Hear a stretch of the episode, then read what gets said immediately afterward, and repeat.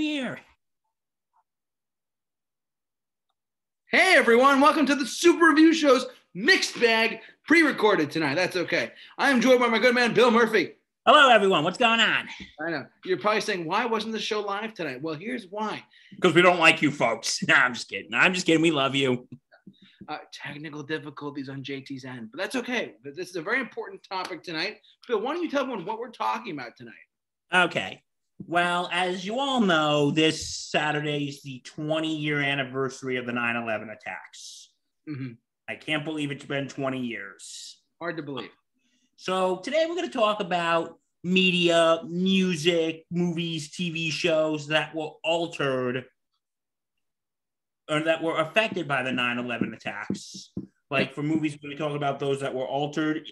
We're going to talk about that one first. We all know what's on your mind. We are going to talk about that one first. Trust me, we are. We got this. Um, but we're going to talk about that. We're also going to talk about, um, you know, some other things. And, yeah, just the effects that um, that nine eleven had, had on the entertainment industry. Yep. So, but, so. Okay, so you ready to get down to business? I am ready when you are, my good man. Are you all set? I'm all set. Uh, okay, the first one that we're going to talk about is, yep, you know we're talking about it, the original Spider-Man trailer. Yes, as, as I pull it up, give me one second.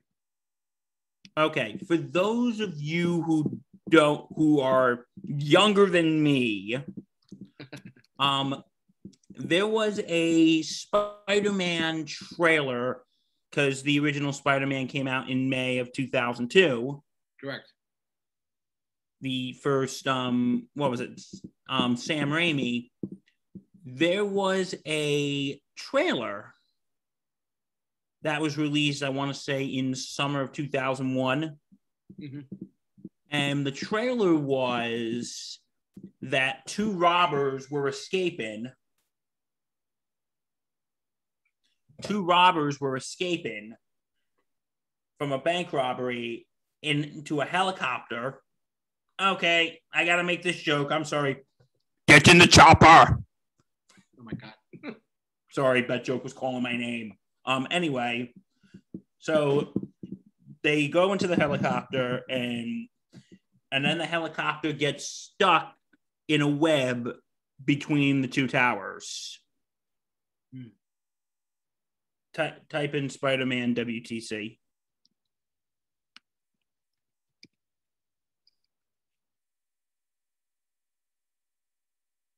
So, so the tr- so yeah, the trailer was originally. So yeah, the, and also yeah, put that up right there. The, yeah. So as you can see, um, after the attacks, they had to pull the trailer. Yeah, because they were in production of the movie in two thousand one, right? Yeah, they were in production. And also, um, click on um, click on that right there, the one with Spider-Man's head. As you can see, the twin towers are in his eyes, and that was in the um, that was actually in the first poster. Oh wow! That was actually in the first poster for Spider-Man. But then again, after the attacks, they had to scrap anything that had to do with the World Trade Center. Yeah, I'm due to obvious reasons. Obvious reasons, of course. Like, but that trailer, originally they said that trailer wasn't going to be in the movie. That scene wasn't going to be, they said, oh, that scene wasn't in the movie.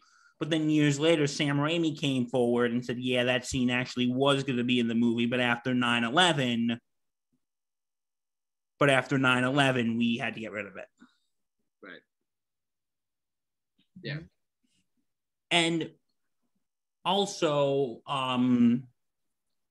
there was actually a, and also, you know, the big trademark of the Sam Raimi Spider-Man movies is the, of course, the American flag at the end. Yep, that was a big one. Yeah, because here's the thing. In nine eleven, in post nine eleven world, all you had to do was put up a big-ass American flag and get the audience cheering. Yeah, that, was, uh, that happened a lot, yeah. because um and also there was that scene when the New Yorkers are fighting, when they're throwing shit at the Green Goblin and like, hey, you mess with hey, you mess with one of us, you mess with all of us. That was sort of like that attitude. That was sort of like that attitude in um you know, in post nine eleven America. Right. But um yeah, so um that was like that was one of the things with um that had to be changed during nine eleven. Do you have any thoughts, J T? Or I mean, it makes sense that they did it right after the the attacks happened. I mean, it makes total sense to me. Like, why would you want to keep something up that is no longer there? Yeah, because here's the thing: you do have to um there. Because one of the, and because, you know, there was also another film. Let me just pull it up, right? Um, let me just pull it up. Um, well, okay. Um, sorry, I'm a little all over the place right now. Um, You're good. Okay, because there was an Arnold Schwarzenegger movie. I'm just trying to get the name of it. Okay, um, what was the name of it? Um, God, I, I'm having a hard time finding this right now, folks, so bear with me. Um, You're doing fine, bud, don't worry. And I gotta say, on your points about the uh, the American flag, that's one of the, the original Sam Raimi Spider-Man films.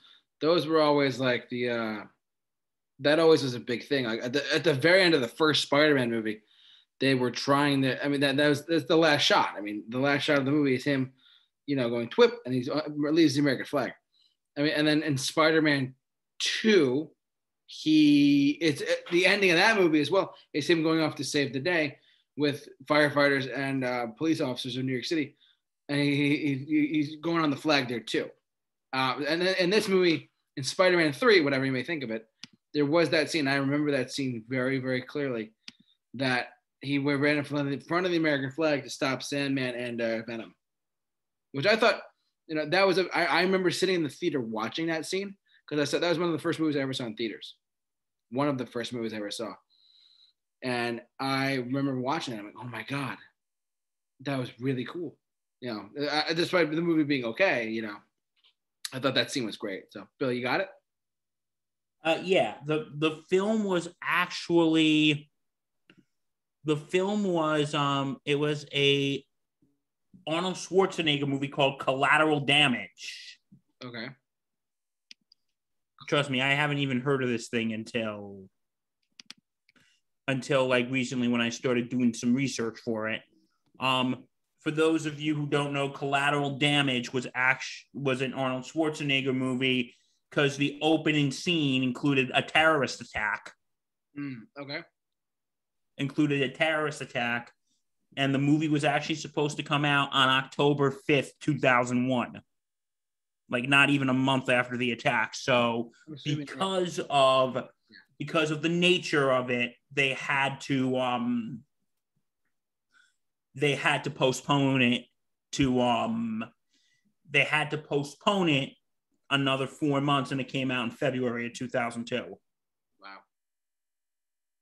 'Cause you know, like this was around the time where a lot of movies, anything having to do with terrorism, scrap it, scrap it, scrap it, scrap it. That's right. That's very true. Like, th- like anything that had to do with terrorism, scrap it, because James Cameron wanted to do a sequel to the movie True Lies. Okay. That involved terrorism, but around this, he said, you know what, forget it, because Hollywood was going a different direction around this time. We'll get to that in a minute. Um, you know, like it's, but some could have just made like a quick fix. Like, you know, the movie Zoolander? Yeah. That movie, which was released a couple weeks after the attacks, I think, there were scenes that they had the World Trade Center. They just had, they just digitally removed them. Okay. I didn't know that. Like some, it could, it was just a, easy fix. They just digitally remove them. Right. Okay. Yeah, I just looked that up on Wikipedia. Isn't Wikipedia a wonderful thing? It is, buddy. It is. Don't worry about it. Um, yeah. So, like, they had to. So like at this point, yeah, they Zoolander, yeah, they just had to, they had, they just digitally deleted the World Trade Center, and the towers were actually, for the two thousand sixteen Blu-ray release, they put the towers back in. Oh, wow. Okay. Like, let me ask you, um, because it was fifteen years later, do you think maybe that was sort of insensitive to put it in there, or not really? Well, put them, put the buildings back in? Yeah, for the film release. I mean, how many how many years do, until in between the actual release and the D V D release? fifteen. I think, but when did the D V D release come out? Did, did it say there? The Blu-ray it, came out in twenty sixteen. No, no, but what, like, was it in September or no? Because if it was in September, then I'd say like, all right, then that's a little like pushing it a little bit. But I, I don't think I don't think it's that big of a. I don't think no, it's that big of a. You know? Because I think they just did that because, again, this movie came out a few weeks after the attacks. Correct. So, yeah, this movie came out like three weeks after the attack. So I get it. At that case, you're like, you know what? Let's let's scrap. Let's delete the towers because. Yeah, because no one wants. But now, but but I think like fifteen years later, I think it's like, not that I'm saying we should forget about this, but it's like we kind of get why, because it was right after the attacks and it was still fresh. Yeah, I mean, so, yeah. But so anyway, um, so anyway, um, um, excuse me one second. Yeah, I mean, personally, guys, I haven't seen Zoolander myself, um, but I, I do know what they're talking about, though. I, I do know what Bill's talking about regarding the scene, though, and he he raises some very valid points about like how the D V D release came out fifteen years later. Is it possible that it was it a good idea to put them back in? I mean, it's fifteen years later. I, I mean, is the remembrance still there? I mean, of course, but at the same time, was it necessary? I mean, I it's like a hit or miss to me. It's like, you know, is it a good idea? Is it a bad idea? I mean, I think it was an okay idea because like, but, but I feel like if you showed it in like a New York City cinema, people are like, oh my God, I remember that, you know, like fifteen years later, because people would be like, oh my God. So that's just my opinion. But Bill, what, what else you gonna say? Any, anything else on Zoolander or no? No, I think I'm good. And um, I gotta tell you this. I got a lot of other things about movies because I literally was looking things up these past few days. Um, yeah. Remember, kids, always do your research. Yes. And don't worry, we have plenty. Always- yeah, go ahead. I'm sorry. What, no, go on. What were you saying? I was gonna, besides movies, we also well, there's a couple movies I want to touch on as well. But also, there, let's not forget there are plenty of other forms of media and other performances and other things like that too that we are going to touch on later on in this broadcast. Yeah. So we're going to talk about everything tonight, folks. Yes. We're, um, yeah. We're going to talk about movies, T V shows. Yep. Um. But you know there was. So, because, you know, a lot of movies were pushed back due to all this. Like, um, there was, like I told you, Collateral Damage. The movie Training Day, which was supposed to come out September twenty-first, two thousand one, came out two weeks later. Mm, okay. Due, due to a variety of reasons. Um, and, you know, here's something I, I knew about this. There was actually a... There was actually a Jackie Chan film called Nosebleed that was supposed to be, that was in production. There were rumors that Jackie Chan and them were supposed to film on the day of the attacks. That rumor has since been debunked. Mythbusters. Mythbusters. But, um, But anyway, they said, because Jackie Chan was supposed to play a window washer, washing the, the twin towers, washing the um the towers, and then overhears a possible terrorist plot. Uh, yeah, so so they said that this movie was scrapped long before the nine eleven attacks, but there were rumors that saying it got scrapped afterwards. Right, right, of course. because, yeah, because like I said, this was the time when everyone had to be super careful about what you put in movies. Of course. You had to be super duper careful about what you put in movies. And and you want to know, like, um, and you want to know, like, even movies that existed before this had to be altered. Had to be altered. Like, um, like which one? Back to the Future had to remove anything that had to do with a t- with terrorists, I think. Oh, for real? Yeah, it says right here in the version, in the T V version of the nineteen eighty-five film Back to the Future, all terrorist references were removed and altered completely from several scenes. In oh, the exterior, when Marty McFly gets chased by the Libyans. Mm, okay. Like, those scenes had to be removed. Wow. The words in... in the scene when Marty writes a letter to nineteen fifty-five, Doc Brown at the cafe about the night that he went back in time, the words "by terrorists" were released or erased. Like, this was at the time when even the word "terrorist" was like script from the was script from the film, was stripped from the film, because. And also, I'm trying to find Armageddon. What was, there was something in the movie Armageddon. Excuse me, give me a second. Um,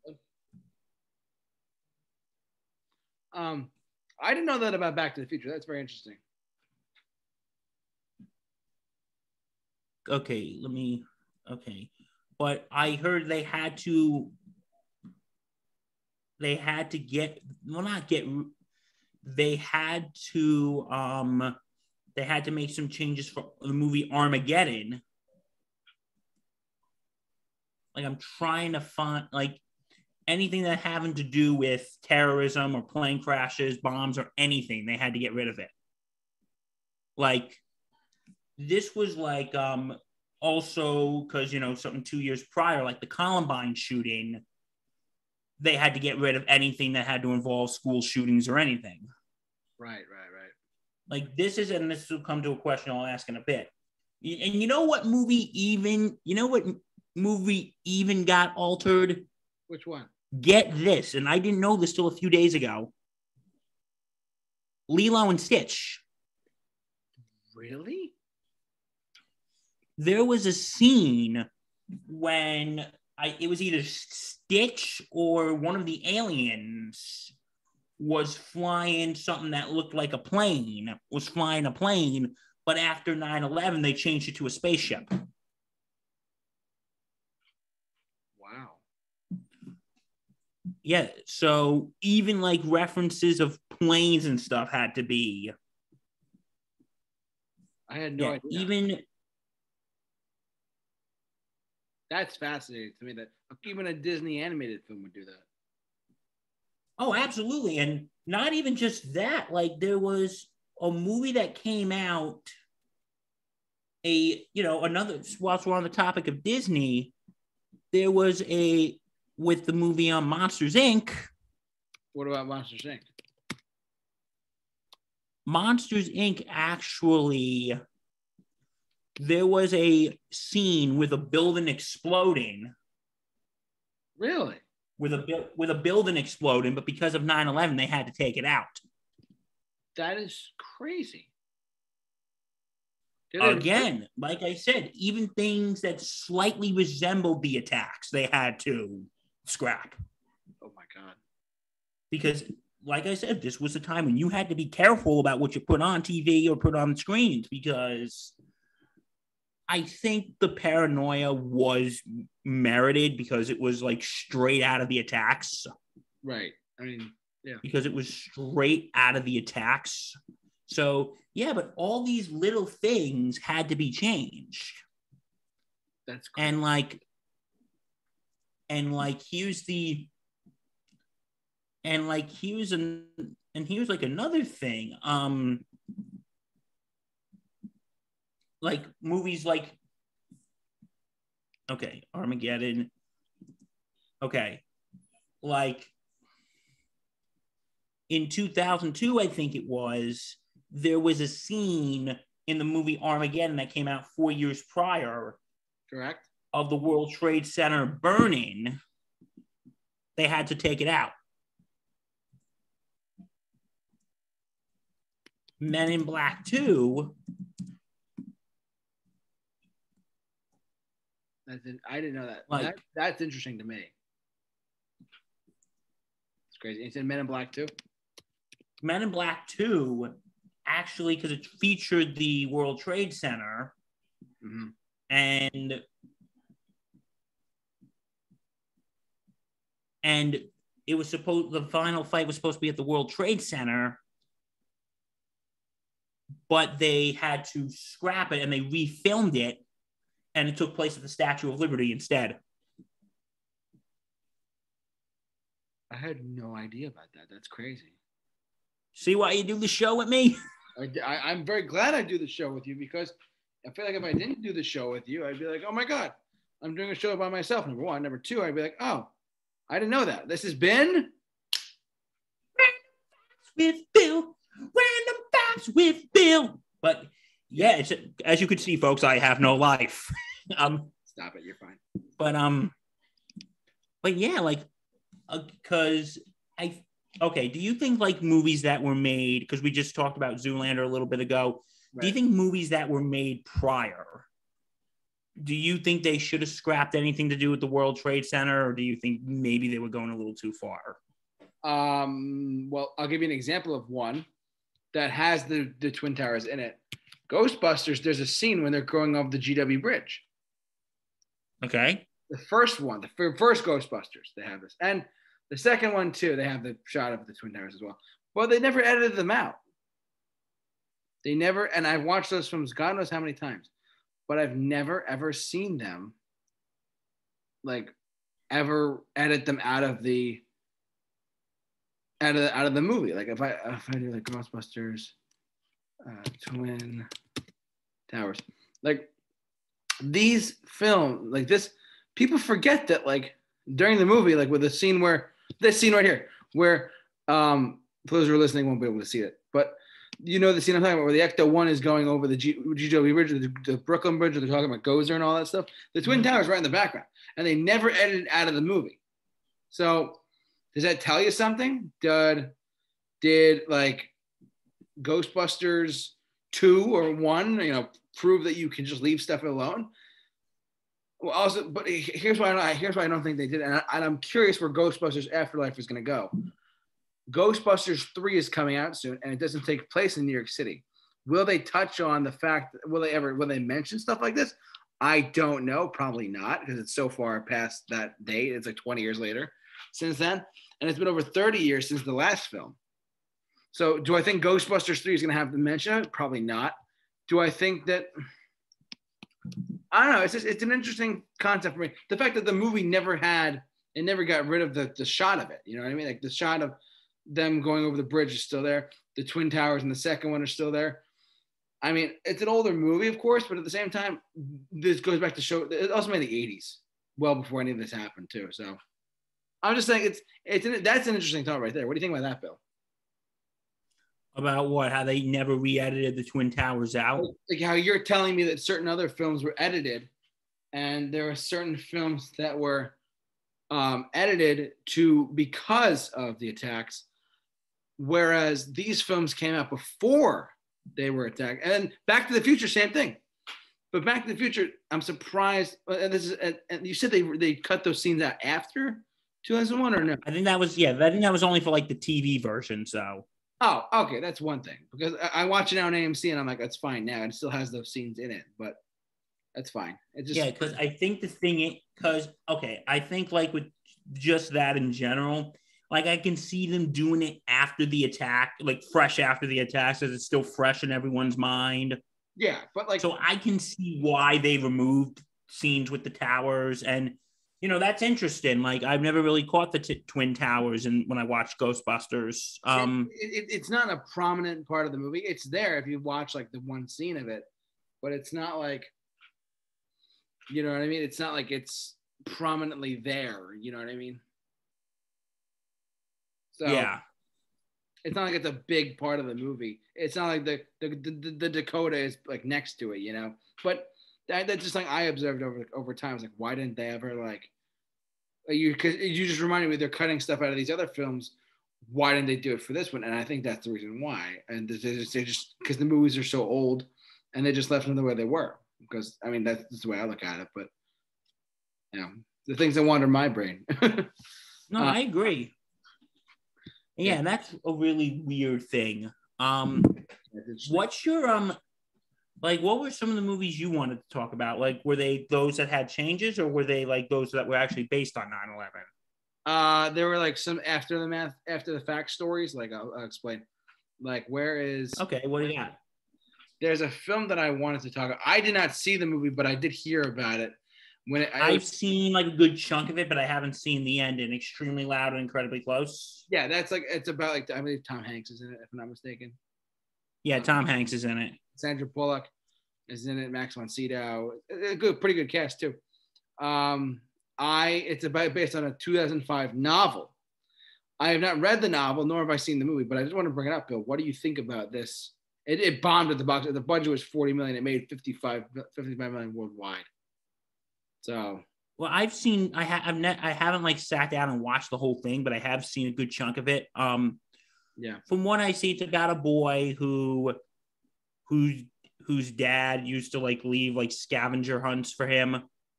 Okay. And like his father was killed in the nine eleven attacks. Right. So he like goes on like this little scavenger hunt of what would you know. Of what was there, of I thought it was actually a interesting I thought it was an actually interesting film. Like, for instance, because there was talk about um the kid actually, because I think in the novel they said the kid had autism or had Asperger's or something. Right. But I think in the movie it's not even mentioned. Oh wow, they just skipped over that. That information completely. What was that? They skipped over that information completely then in the movie. Yeah. Okay. But um but yeah, I think that's interesting, you know, seeing the perspective of someone who lost a parent in nine eleven. Yeah, I mean, I remember the coming attractions for it too. I remember the, the trailer for it. I was like, oh my God, it's another movie about this. But I didn't know what it I didn't know it was based on a book too, which was very interesting to me. So yeah, it is based on a, it's based on a book. Um, yeah, and, um, but, um, yeah, so that's one. You got another one? Because I got another one that was made after nine eleven. Uh, well, I got, uh, you go first. It's a movie called, it's right over there, Rain Over Me. Uh, I see. We'll talk about that too. Yeah, go ahead. This is a movie about, um, okay, Don Cheadle meets up with his old college roommate, Charlie, played by Adam Sandler. Mm-hmm. This is a movie that I'll admit, and I know this is supposed to be nine eleven, but not, not Adam Sandler, but this is like one of the few, this is the movie where Adam Sandler can play straight and he can be serious. And that, thank you for telling me that, because I, I didn't mean to cut you off, but let's just, I love that Adam Sandler. The one Adam Sandler I cannot stand is watching him be a complete goofball. I hate that Adam Sandler so much. I mean, he's very funny. But when, he, but when he gets serious, I like him when he gets serious. I like nineties funny Adam Sandler, not yeah. two thousands funny Adam Sandler. I'm on the same boat. But, but anyway, Rain Over Me, Adam Sandler plays Don Cheadle's college roommate who lost his wife and his daughters in the nine eleven attacks. Oh, my God. And this is like years later, he's just down on his luck. He's just hit a deep depression. And, you know, him and Cheadle are, are re, um, are re, um, are trying to rekindle their friendship. Right. And this movie, like, here's what I would say. It's not technically about nine eleven. Right. It's kind of like a, a fan fiction almost, if you will. It's more about what happened afterwards. Right. When... It's part of the plot, but it's not the plot. And, you know, it's just, there's this scene when he's, when he's telling Don Cheadle about his about how his wife and daughters left to go to a wedding and say they wanted to go to Disney, but I said, no, we didn't want to have them miss too many days of school. And I was going to meet them out there in Florida. And he's just breaking down. And there is another scene when he thinks he has nothing to live for at this point. He gets a gun, goes out in the middle of the road, says, put your hands up, because he's hoping the cops are going to come and kill him. Right. So, yeah. Do, you know, suicide by police. Right, right, right. And then he's going into a hearing when they're basically determining whether he needs psychiatric care or not. Okay. Whether he needs psychiatric care. And during this scene, his father-in-law, his deceased wife's father, is testifying. And basically, yeah, Charlie just completely went crazy after my daughter died, after my daughter, my granddaughters died. And he's... And he's like, sit, I'm not making fun of him. I'm not making fun of him, but he's sitting in the chair and he's going, okay, the name of the song is Rain Over Me, in reference to the Who song. I see. Okay. He's like, mm, we'll make it rain. And like, he's like talking about, um, and he's just going on about, oh, my granddaughters, they were so adorable. And like some woman gives, gives, um, Adam Sandler headphones with that song playing. And he goes, ah, and he's just breaking down in tears when he's hearing his father-in-law talk about his wife and daughters, and they're removing him from the courtroom.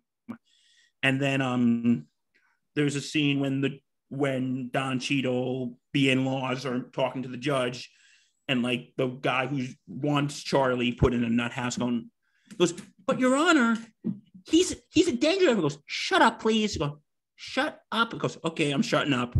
Okay, it's a subtle little funny scene. He goes, okay, I'm shutting up. Mm-hmm.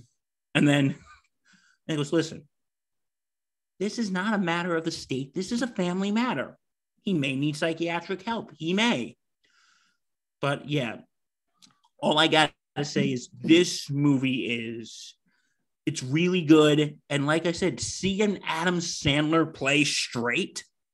Yeah, is actually he's. I would actually say, Adam, all the Adam Sandler movies, I would probably put this in my top five. Really, out of all the ones he's ever done? Yeah, um, I'll tell you my other ones another day. But that's fine. This one was, you can just, because you know usually when we see Adam Sandler, we think, oh my god, yeah, he he's. I, I, if you, I like, he can play serious. He can play straight. He just picks the dumbest roles. Yeah, we're not talking about Happy Madison Adam Sandler. No, no, we're talking about like, like Rain Over Me Adam Sandler, or Rain Rain Over Me, like this one, and also Uncut Gems. It has nothing to do with this, but he is good in that movie too. Go check that out. Uh, um, But yeah, um, I would highly recommend this movie. And I think, again, it's not about nine eleven, but it's right. Does it does it feature the uh, does it feature the Who song Love Rain Over Me? Just wondering. It's played during the end credits. Oh, that's great. I'd love to hear it. Just wondering. It's it's played during the end credits. Okay, okay, what else do you got? Um, that was really all I had um, as far as like movies. I, movies that, that I could think of personally, uh, other than documentaries that like there's one hundred two minutes to change the America. Like th- there's certain documentaries that are going to be on this Saturday night who are going to be like, oh my god, you know, like the because the, the, the one of my favorite ones to watch. This sounds really stupid, like one of my favorite ones, but one of my most like one of the ones I like to watch personally is on the History Channel every every September eleventh, especially by this year. They're especially going to have it. Is actual footage from the moment the first plane hit, and it's it's frightening to watch. They aired it really late at night too, so you like you have to stay up for it. But it's really it's kind of scary to watch. So they have like they have uh uh literally it's called one hundred two Minutes That Changed America. It's like it's the footage collected over like T V cameras, cell phones at the time, like broadcast.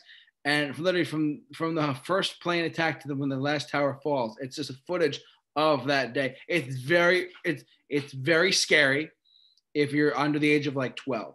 or maybe fourteen. It's very frightening because it's reality. It's what happened. And it's a very, very sad, sad thing to see and watch, because people recording on their phones. There's people jumping off the building and stuff like that. And it's very, very, very, very, very dark. Yeah. But it's, I, I enjoy watching just to like understand and remember, like, I mean, I was very young then, but like remembering that day, I was like, oh my God, you know, it's frightening to watch, to think that someone, something like that could happen. So, um, but, yeah, but that, that, that's one of my favorite documentaries to watch personally. And then the, the, the ones about the, the stupid ones that I don't like personally, Bill, I, I, I, you know, I, I'd love to get one of your opinions on this, is the ones like how they, they, how they actually have, like, there's like all these conspiracy conspiracy theories of like, oh, there were bombs placed under the building. Like, fucking grow up. Oh, the whole nine eleven truth movement. Yeah, like fucking part of my French, everyone, but fucking grow up. So that's my thing. Like, you know, like there's conspiracies of everything. Like, um, you know, there's also the movie, what's it called? Fahrenheit nine eleven, which was directed by Michael Moore. Right, that's it right here. I haven't seen the whole thing, but it is, um, okay, I'll be honest, I'm not the biggest Michael Moore fan. I, he's okay. Um, either. To me, he's hit and miss. Sometimes I, when he's good, he's good, but when he's not good, he's not good. Um, because this also leads up to, it also talks about nine eleven and also the buildup of the Iraq War that happened two years later. Yep. Like, there was a, like, I get what you're saying about the conspiracy theories and all that. Yeah, like, like, you know, because this was also around the time the nine eleven Commission report was coming out, and right.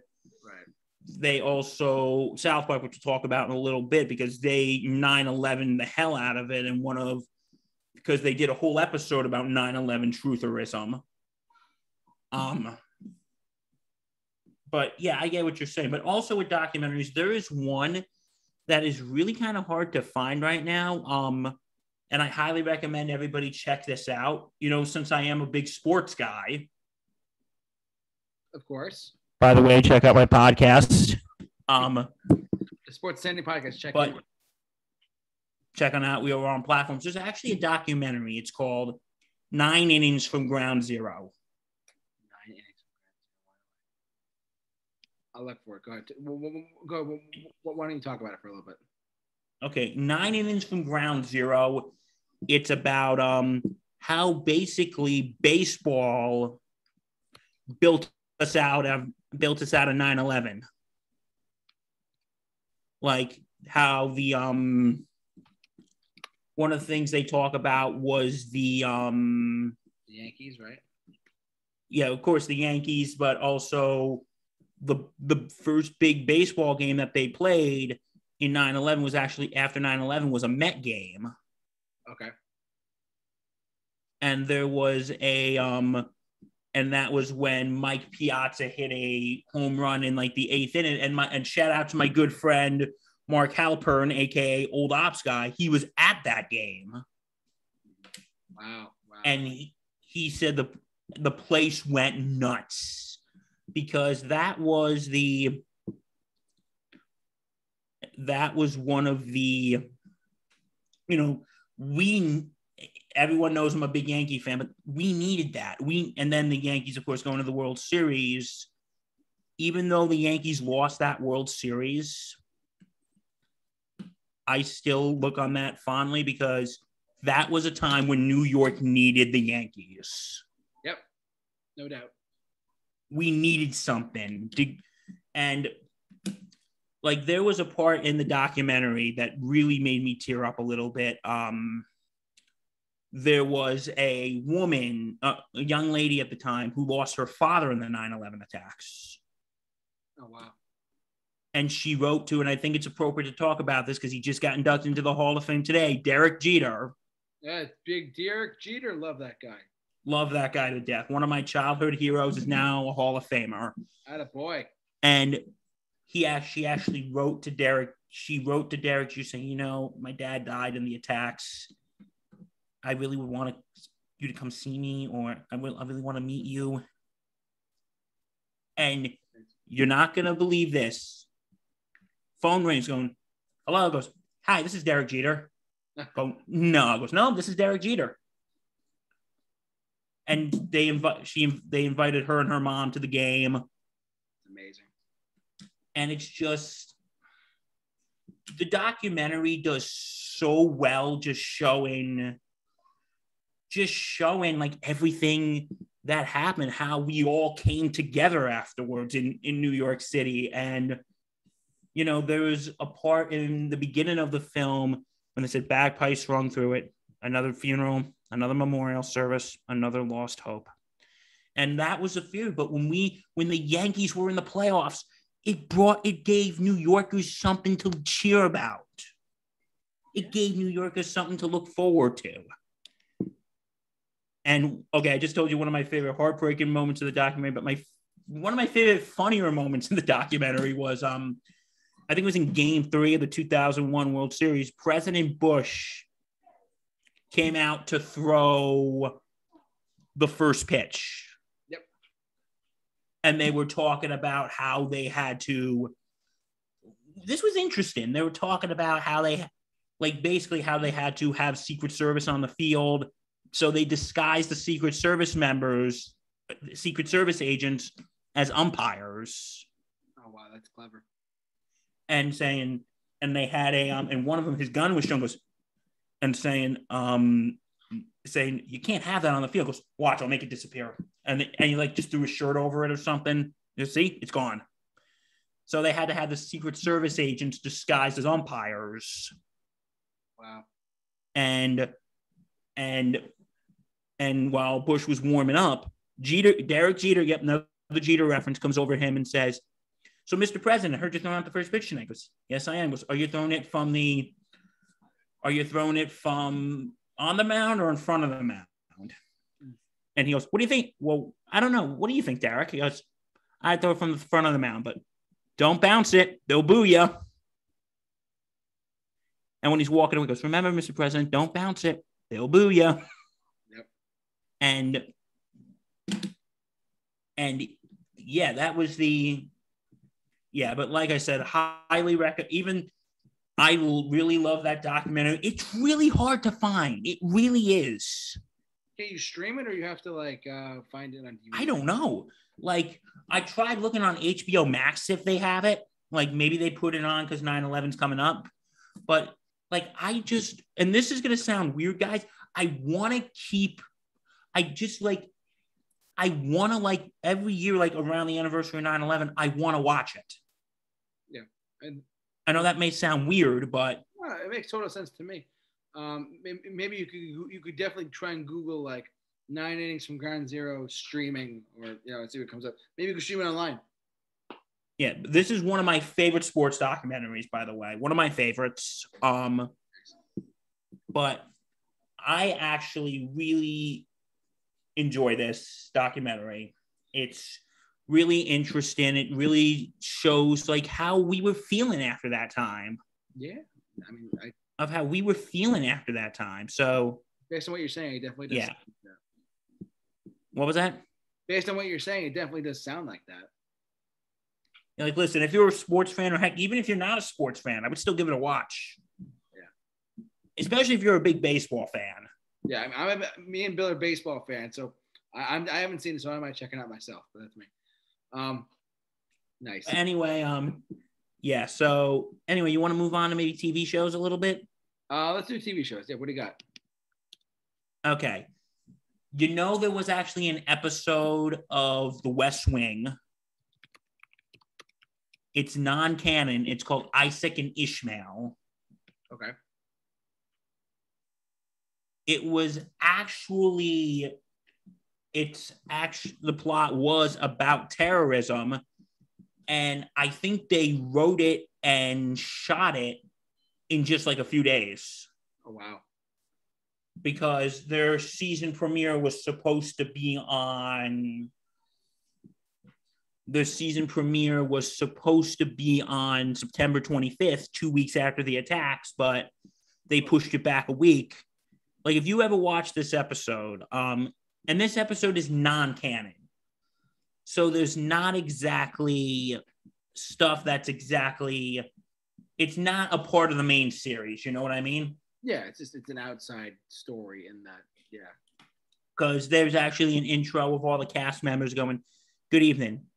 I know you you were you were looking forward to the season premiere tonight, but unfortunately that's not going to happen. Um, we're but tonight, you know, we present to you this play called Isaac and Ishmael." And Bradley Whitford's like, "Don't worry about if this kid fits into the series. It doesn't." And said, "And next week we'll start our season three." Okay. But yeah, like I, but you know what I think is interesting? Because some shows and movies were trying to steer away from terrorism. We're trying to steer away from any references of terrorism. Right. While shows like The West Wing were talking about it. Mm, okay. Because, I don't know, like, what are your thoughts on that? On The West Wing? Like, no, like how on some movies and T V shows we're not touching terrorism with a ten-foot pole, but shows like The West Wing, we're openly talking about it. That's a very, very, very good question, my friend. Um, in my humble opinion, I think it all comes down to the writer's room and what they have to say. I think I think literally most, I mean, a, a script is the foundation of any film or T V show, and or any documentary, same thing. So my f- personal belief is that the, the, the writers of the shows and the writers of movies post nine eleven were very sh- obviously shook because like this happened. How could this happen? All the sadness and all the awfulness that happened afterwards. Um, it's very, it's very like, um, I'm not gonna say like, I it, it, honestly, Bill, I would just say it's up to the writers. It really just is up to the writers and how they interpret what they will. And, and it shows like The West Wing, it's a very, it's a political show. It's about the president. Martin Sheen plays him and all that stuff. And honestly, it's just, I think it just came down to the writers when they said, someone made a definitive decision and said, look, we're going to do it this way. This is how it's going to be. And that's that. And they made history. I don't know if that makes any sense, but that's the way I look no, at it. That makes perfect sense. That okay. makes perfect sense. Because yeah. And also, like record time. And by the way, Aaron Sorkin, you still haven't responded to me. Yeah, Aaron Sorkin, I had to throw that in. in. I'm calling. I'm waiting for you, Aaron.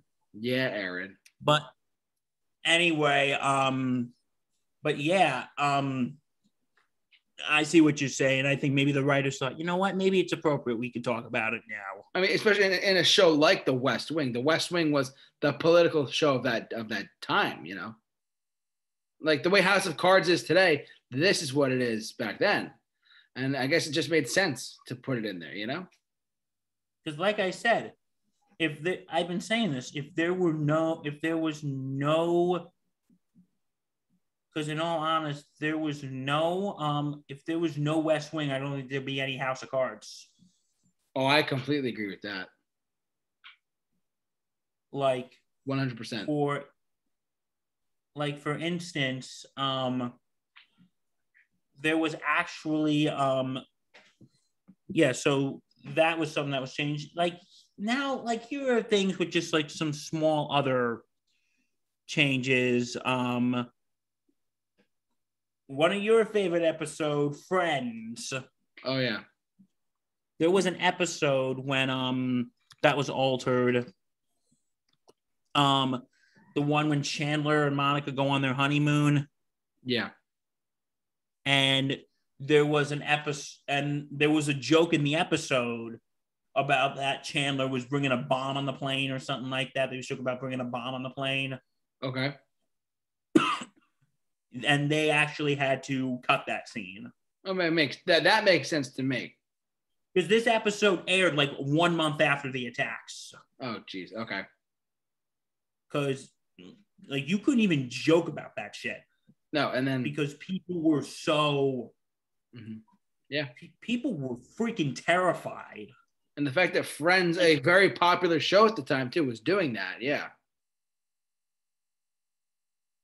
Like, you know, people were afraid to even get on planes. Like, personal story, I remember spring break two thousand three, I was about nine.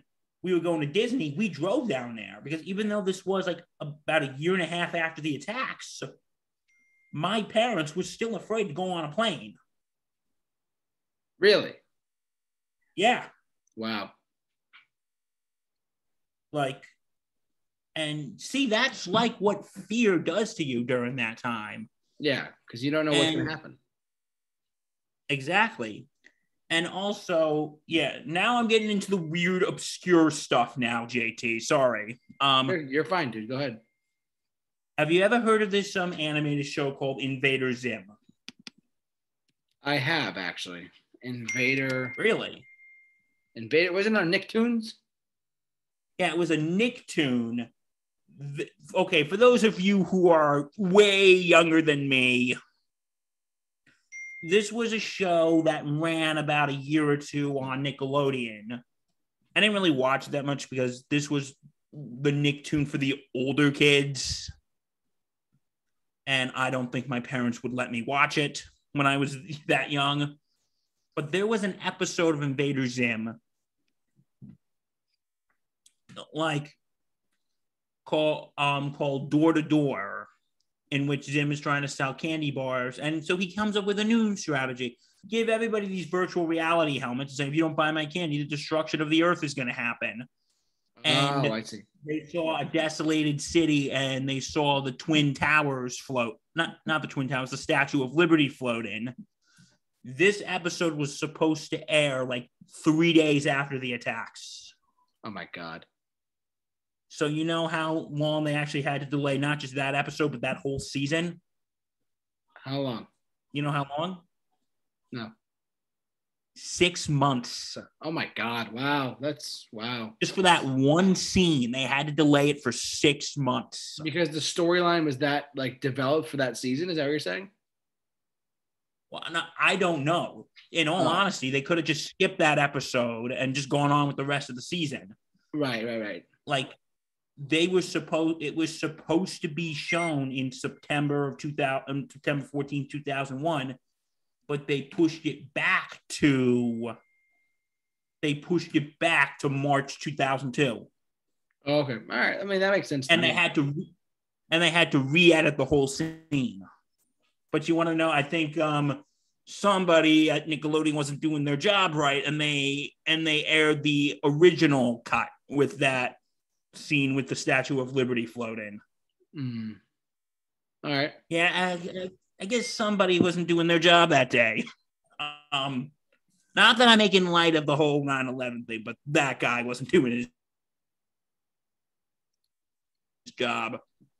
Um, yeah, so, yeah, but a lot of things had to be changed. Like, in the Sopranos intro, for instance, if you've noticed when they're driving, the woke up this morning, got yourself a gun. They're like driving past the World Trade Center. They had to take that out. Yeah. Just like in movies, like they had to take everything that happened to do with the World Trade Center. They had to scrap it. Yeah, I mean, that's people. People today are like, oh, why do we? Why can't we do this?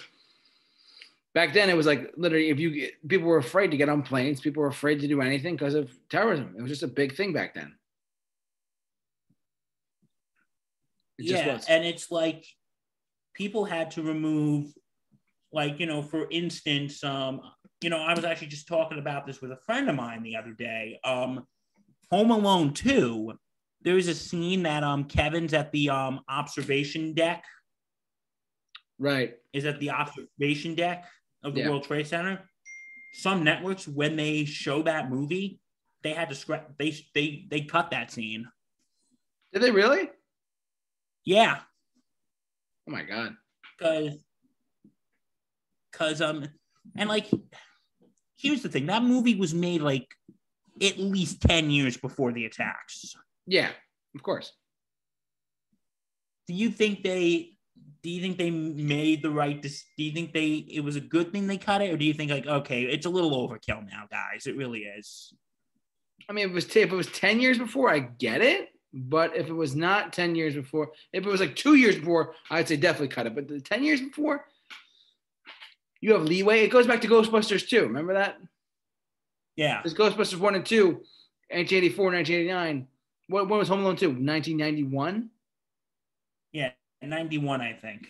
So you're talking about the same time frame that Ghostbusters two came out, which is a New York City-based film that had the, that had the building, the towers in there. So to me, that makes sense. But uh, they just leave it um, alone. I think they, they, they could, but if he's actually in the observation deck, then that's one thing. But you know, it's not like the Ghostbusters like, were in the building. You know what I mean? Yeah. Well, you know, like even going on, um, going back onto the T V thing, um, there was a Simpsons episode called Homer Simpson versus City of New York. And it, it, this came out like a few years before that. Oh, really? And there was an, because the episode was that Homer's friend Barney accidentally drives his car, Homer's car, to the to New York City, where it's collected on where it's under the, the towers. And it's actually kind of funny. They send him a little note going, if you don't pick up your car in the next twenty-four hours, we're going to throw it into the East River. And it's just sitting there collecting tickets, and it's under the towers. And here's a little um, nip. Here's a little um, tidbit. Yeah. The there's like a tour thing, and you know how much the like the tour thing costs with the um, World Trade Center? And that was nine dollars and eleven cents. Oh my God! So after nine eleven, of course, that episode had to be taken out of syndication for a while. Yeah, definitely. You know, because there's this whole thing like, oh, the Simpsons predicted the future. Like, no, there's talk like the Simpsons predicted nine eleven, the Simpsons predicted Trump getting elected. Well, go ahead. Go, go look this crap up. They actually do believe it. Yeah. It's like the Simpsons predicted nine eleven. I'm like, I, I honestly think it's just a coincidence. I don't know what you think, but. I think that's a coincidence, but it's a really strange coincidence at the same time. Because, and they also predicted Trump being elected because there was an episode when they show Trump going down the escalator, just like they did when he announced. And um, oh my God. There's also an episode in the future when Lisa's president goes, we inherited a budget crisis from President Trump. Wow. Yeah, but thought? um, what was that? Who would have thought? You know, I mean, that that that, that the, the the Simpsons would have predicted something like that in indirectly, in my opinion, but. Yeah, but um, yeah. Any more on uh T V shows or? I think we're good. Are, do you want to talk? You want to talk about movie, uh, music now, or stuff, or, and performances and yeah, stuff? Yeah, just one more thing about one more thing about movies, if you don't mind. Before we sure. What do you music. Got? Because if you've noticed, and this is just like a general thing to talk about. Yeah. If you know, you notice why in like the two thousands there was like big. Movies about um you know stuff like Harry Potter, Lord of the Rings, like fantasy stuff. Yeah, you know why there was a big rise of that? Because I watched this in a movie in a YouTube video the other day, and I actually found this interesting. What? The reason why Hollywood went softer in those years, it was because of nine eleven. That's interesting. Okay. Because a lot of, because in the nineties, it was all about action movies like Independence Day, Armageddon, right. Watching things blow up, going after the bad guys who were, you know, terrorists. Yeah. Like, and those were like escapism. But now the reason, and that was like all throughout the nineties. And then in two thousands, the nine eleven hits, the nine eleven hits. They're like, okay, you know what? We don't want to show movies with things being blown up for a while because that could trigger people. Yes. And, you know, we want to be, as movies, we want to be pure escapism. Right. We want to be absolute pure escapism. Right. So that's why you have the rise of movies like Harry Potter, The Lord of the Rings. Right. Even the Star Wars prequels. Yeah, I mentioned them. Sorry. Um. But, um, and also, and, you know, and also like, a, like the first, like the, like there was a movie that did mention nine eleven, like a year after that was the movie Spike Lee's twenty-fifth hour. Okay. But, um, but a lot of studios weren't making movies about nine eleven until like two thousand six. Yeah, because it was like five or six years later. For the movie World Trade Center. Yeah. Which I haven't really watched, but yeah, yeah. I heard a lot of people found that movie kind of dull. Yeah. Well, we... But, and there were like T V movies being made before that. Yeah. Um, but the thing was, like, mainly with Hollywood from about two thousand two to like two thousand five, two thousand six, they tried to stay away from like big budget explosions and yeah, be- because they wanted to, because, you know, again, that's why Harry Potter and Lord of the Rings were popular, because it was providing people with. We can't forget Twilight. Well, no, that didn't come out to like two thousand nine, I think. I'm just saying, it's, it's part of like that, or Hunger Games. They're like the teen fantasy stuff came into play because of that too. You know, yeah, like even the, like those live action Scooby Doo movies, like because Hollywood was saying, you know what, we got to pr- push out stuff that's a little lighter. We don't want to trigger people. We don't want to oh, yeah. make people upset. Yeah, that's yeah. We don't want to make people upset. Um. So we're just going to, you know, let's just provide escapism for people. Because that's what film is in a way. Film is escapism. It is. I mean, a lot of art is in, in, as well, you know, music, uh, film, art, books. And that's and that's why, like, for films, that's why, like, weird fact here, that's why during the Great Depression, the film business was, like, one of the only few businesses that was actually doing well. That's right. Because people were going to the movies to escape to escape all their problems. Right. And, you know, and I, I, yeah, and I actually didn't know that about, like, why movies like Harry Potter and Lord of the Rings were really popular in the two thousands. And, you know, until I watched that video, and I'm like, you know what? I never thought of it that way. I'm like, yeah, why were those type of movies popular? And then I'm like, that's, that's actually interesting. Mm-hmm. I'm sorry, I don't know what you think. I just went on a whole big ass thing here. Um, no, no, you're fine. I mean, I, I mean, what you're saying makes sense to me, so you're good. Um, there's do, do you have anything else for like films, documentaries, T V shows? Because I want to. No, I, I think you ready to go to movies. I, th- I think we're good with movies. I'm ready to go to music. Music. Sorry. Yeah, you're right. Let, let's go to music for now. So the first thing, I'll take over the reins. I know Bill did a lot of talking just now. I'm going to take over the reins for a little bit.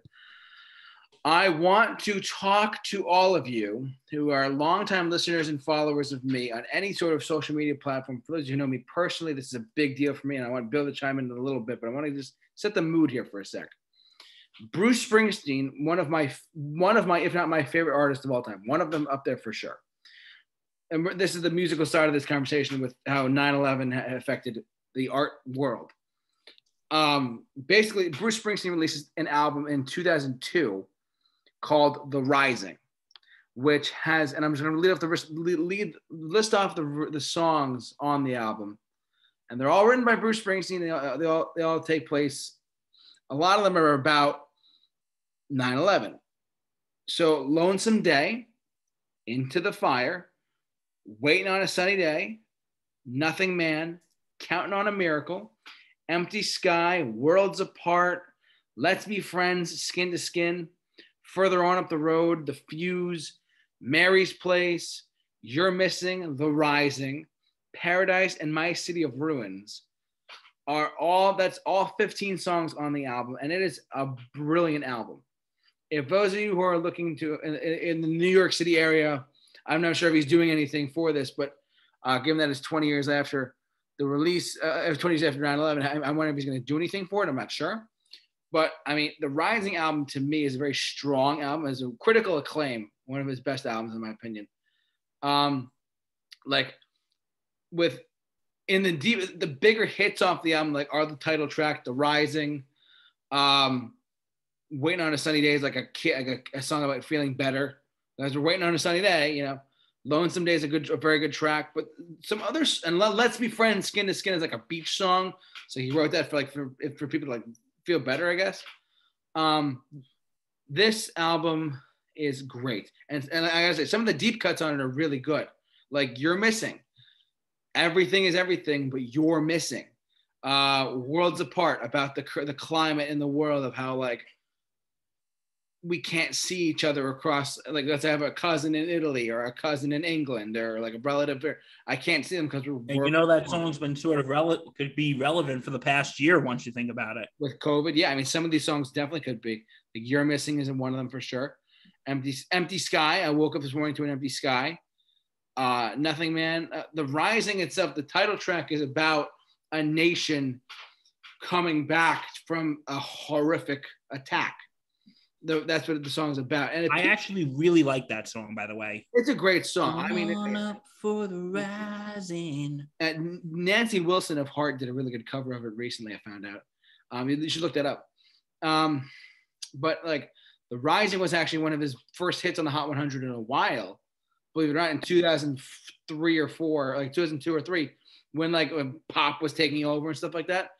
Bruce Springsteen had a, like a pretty modest hit with The Rising, like the top forty. It reached like number thirty-nine, but still it reached top forty, uh, as far as I know. And it's a song about getting better. And in fact, just for a bit, you're you're older than you're older than me. Yes, um, sorry, I had to remind you again. But you're, do you remember Barack Obama's presidential inauguration?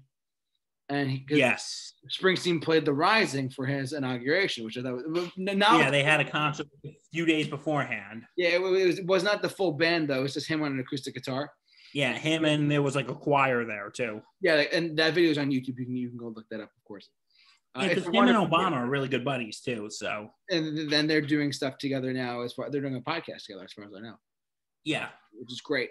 Um, My City of Ruins. I want to touch on that song really quick, and then I'll I'll jump into other stuff in a sec too. Um, My City of Ruins is exactly what it sounds like. It closes out the record. It's a five-minute song. It's about literally the, his city, because he grew up in New York. He was in New Jersey, but he lived in New York for a while, whatever, and in ruins. And it's a very powerful song. It's like there's there's a lot of choirs in it. There's a lot of gospel in it, but it's a, it's a very beautiful written song. This album, from start to finish, if you if you're looking for anything else to do and uh, to celebrate or in, in remembrance of nine eleven, I recommend listening to Bruce Springsteen's The Rising album from uh, this from two thousand two. I really do recommend it. He uh, fantastic songs on it. So some of some of the ones he still plays today, which is great. Bill, what do you got? I just want to say for the song "My City of Ruins," I actually heard it was written before nine eleven. It was correct. You're, you're it right. was actually not about New York City. It was actually about Asbury Park. Oh yeah, uh, you're right. That was my mistake. Yes, that's correct. And but the song then became associated with the with nine eleven, and he always introduces it. Goes, this is a prayer for our fallen brothers and sisters. Yeah, and it's not like it's not like Born in the U S A where it's about Vietnam vets. It's more about like this is specifically about people take this to heart. And but honestly, people needed a lot of recovery after nine eleven, which I thought was very important because after like after like the whole country gets attacked essentially. He, he steps up along with other a couple other people I'm going to mention in a second, but um, he steps up and he's like, you know what, this is wrong. Let's make music that's going to feel good about. Um, that's going to make people feel good, and it also it's his first album with the E Street Band in eighteen years since since Born in the U S A, with the full band back together. So, which is great. Yeah, because there is you know this was a time where we came to where we came together. Yeah. And we we we took care of our own plug for another Bruce Springsteen song. Yeah, um, so, you know, it's a big yeah. one. And you said there's uh after you your other music thing, I got some music stuff to talk about. Sure, I, I know you're all tired of hearing my voice, but I have two more albums in particular that I think you okay. might, I think you know well. I mean, they're the only other two I could think. Oh no, there's we'll get the performances in. I got two performances as well. So, but after, after my two albums, we'll go to your perform. We'll go to the. We'll go to your albums in a sec, and then I'll, we'll wrap up with my performances. So hold on. Uh, American. Okay, well, no, no, mine's aren't albums. Mine's are performances as well. So. Oh, we'll, we'll talk about that then. American Idiot. I want to talk about this album in particular. And um, you know what? I actually, as we talk about this album, I want to give a shout out to our very dear friend and one of our biggest fans, Matt Hemsley. Woo! Go Matt Hemsley. Because this is actually one of his favorite albums. It's a great album. It's a fantastic so, album.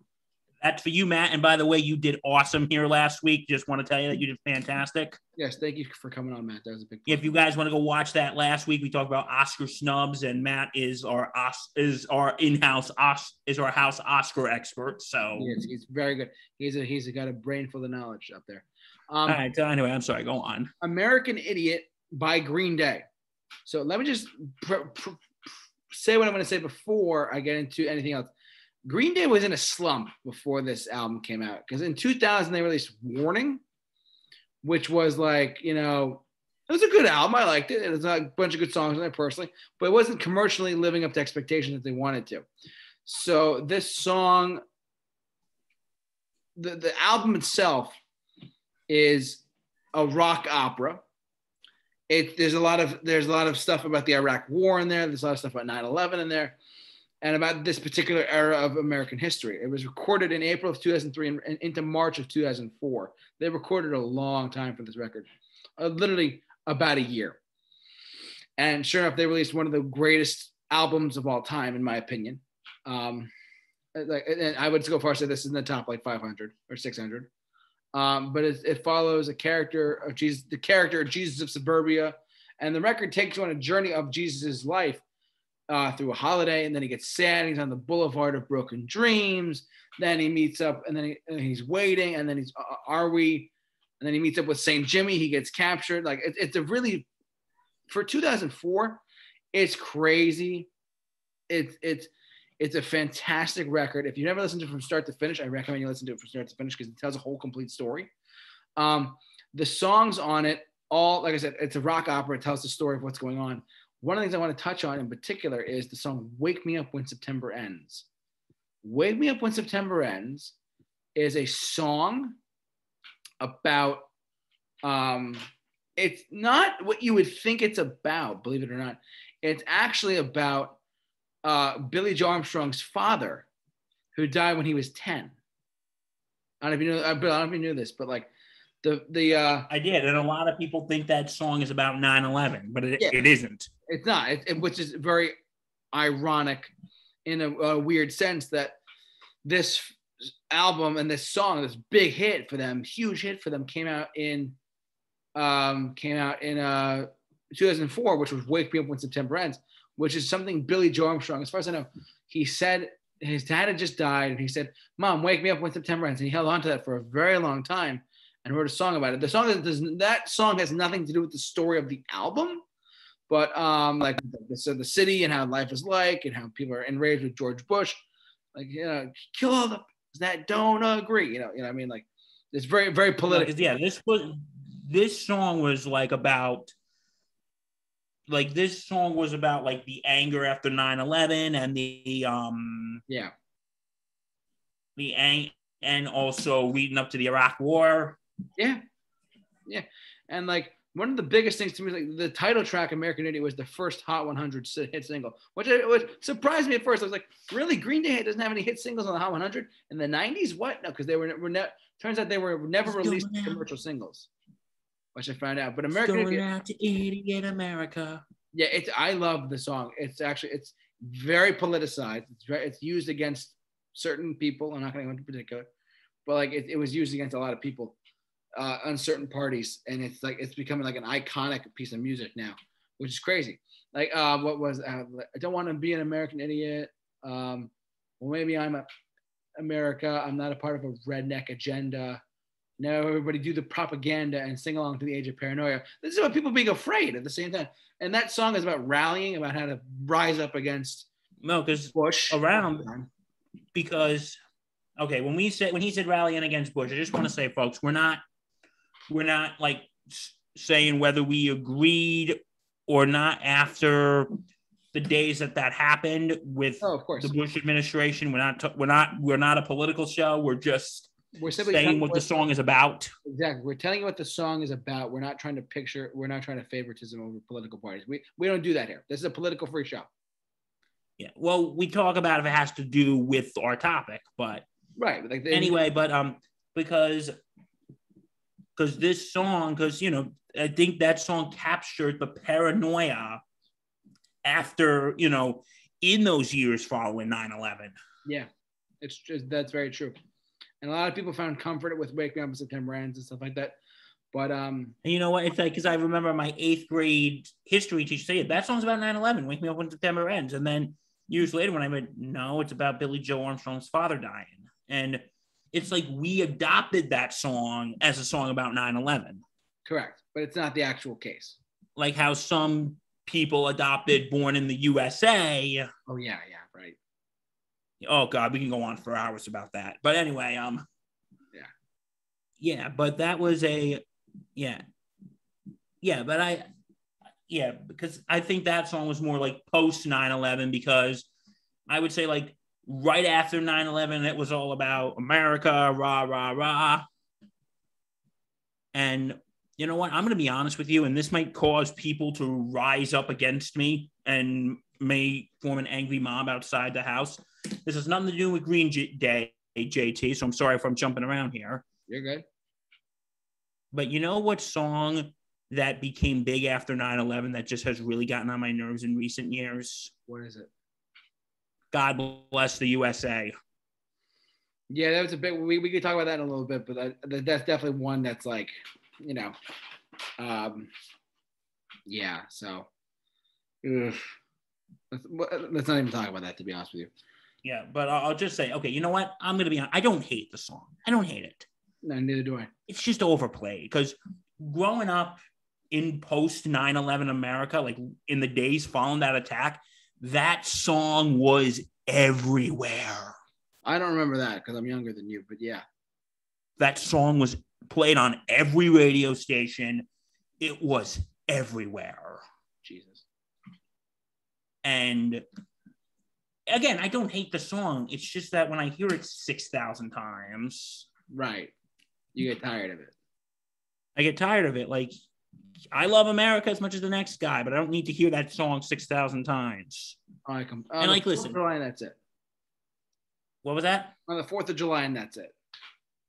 And, like, listen, I just want to say, if you lost someone in the attacks or lost someone in war, and that song gives you comfort,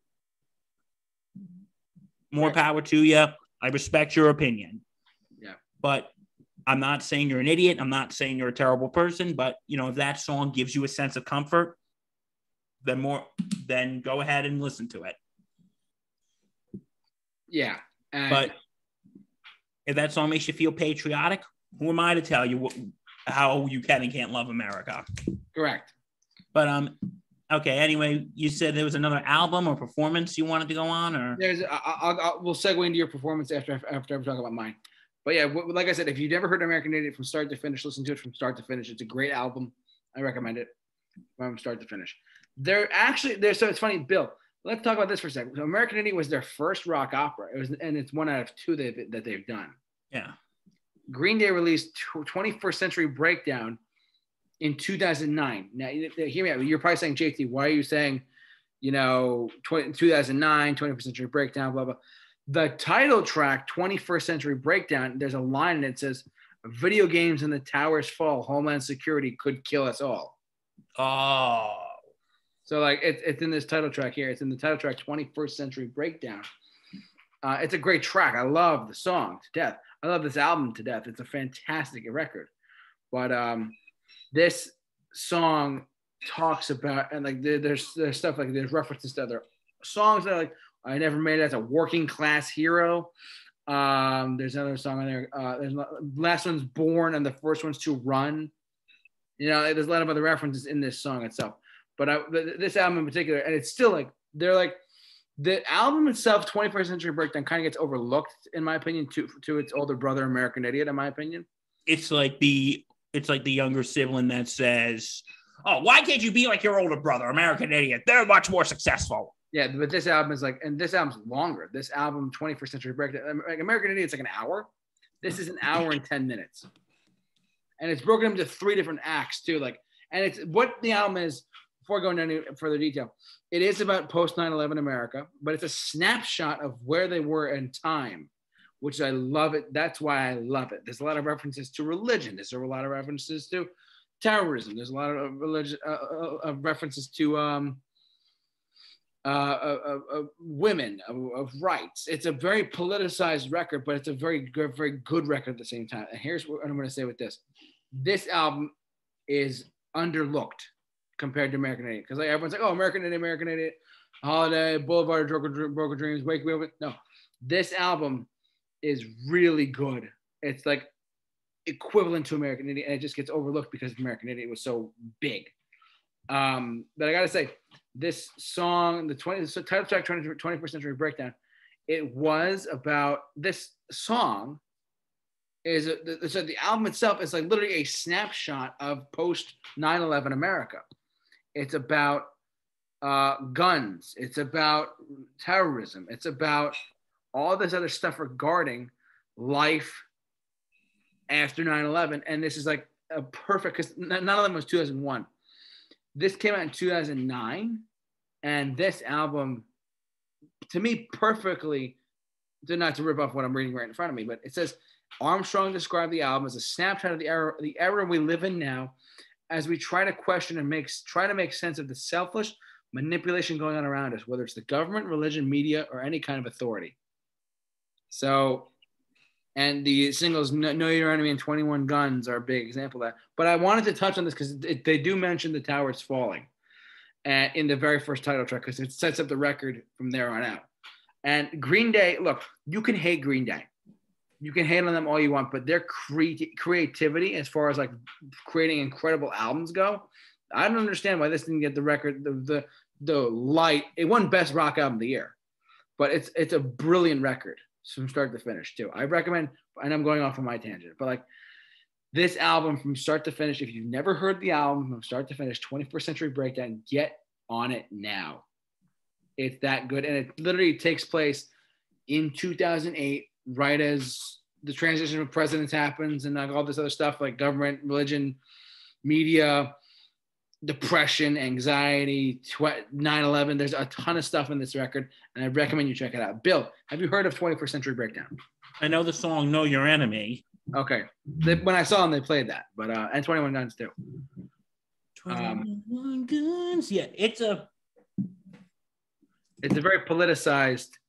Green Day is just a very politicized band. Well, it, their earlier stuff's not like their stuff like uh, Up to Warning is not that politicized at all. It's just kind of like dumb fun music. But like once they got to American Idiot, like they're like, like we've matured, we're a grown-up band, we have we've done our best. We're gonna do we're gonna do whatever we can to make ourselves feel even better and yeah. be a better band. And they've done that since two thousand four. So hey, um, listen, before we get to our other things and we wrap up, it's a long show, but you know what, guys? We have a lot to talk about. And you know what? That's a good thing sometimes. Yeah. Um, I'm, I'm glad we touched on this too. Well, go ahead, Bill. Okay, there's this one thing, and then we'll get back to this, the performances we're going to talk about, because I'll be honest, I think we kind of have to talk about this, because if, um, because if we didn't, I'd have to hear it from Matt Hemsley. um, No offense to Matt Hemsley. We love you, buddy. We really do. But because you, okay, um, after nine eleven, Clear Channel, which is now, um, which is now iHeart, actually, actually released a memorandum to not play these songs after nine eleven. Why don't you list them up? Go ahead. Okay, there's one hundred sixty-five of them. There's stuff like five. Okay, you, you know, I'll, okay. Like, I'll do the songs that we know. How does that sound? Good, um, yeah, make them whatever you want. A C D C's Dirty Deeds Done Dirt Cheap. Okay. Hell's Bells. Mm, yeah. Okay, you tell me if you could see it or not being inappropriate. Ready? Highway to Hell. Yep. Safe in New York City, yeah. Shoot the Thrill. These are all A C D C songs? Uh, not, not, not all of them on the list. Okay. Shot Down the fl- in Flames and T N T. Yeah, those, I mean, I could definitely see how those are like, those are definitely something like crazy. I mean, because the high, Highway to Hell could be about terrorism. It could be... I mean, Shoot the Thrill is about guns, so. Yeah, the Beatles, A Day in the Life was deemed inappropriate. Why? Because it was politicized or no? Oh, I'm, I'm thinking maybe the line, he blew his mind out in a car. That suicide? song, that line. Yeah, like suicide? Yeah, because there were people jumping to their deaths. Oh, uh, probably, yeah. Lucy in the Sky with Diamonds. L S D, drugs? Yeah, I don't think you want a song about skies and drugs after a attack. Um, Makes sense. Oobla dee, oobla da, because they said any song that sounds remotely happy, we should scrap. Wow, wow, that's crazy. Take It to Ride. Really? Yeah. That was banned. Oh, well, Ticket to Ride a Plane. Yeah. She's got a ticket. Because I told you, anything that had to do with a plane. Yeah, that's crazy. Um, Pat Benatar's Hit Me With Your Best Shot and Love Is a Battlefield was actually banned as well. I could see that. Um, Phil Collins, In the Air Tonight. Yeah, In the Air Tonight. The Clash, Rock the Casbah. Why that one?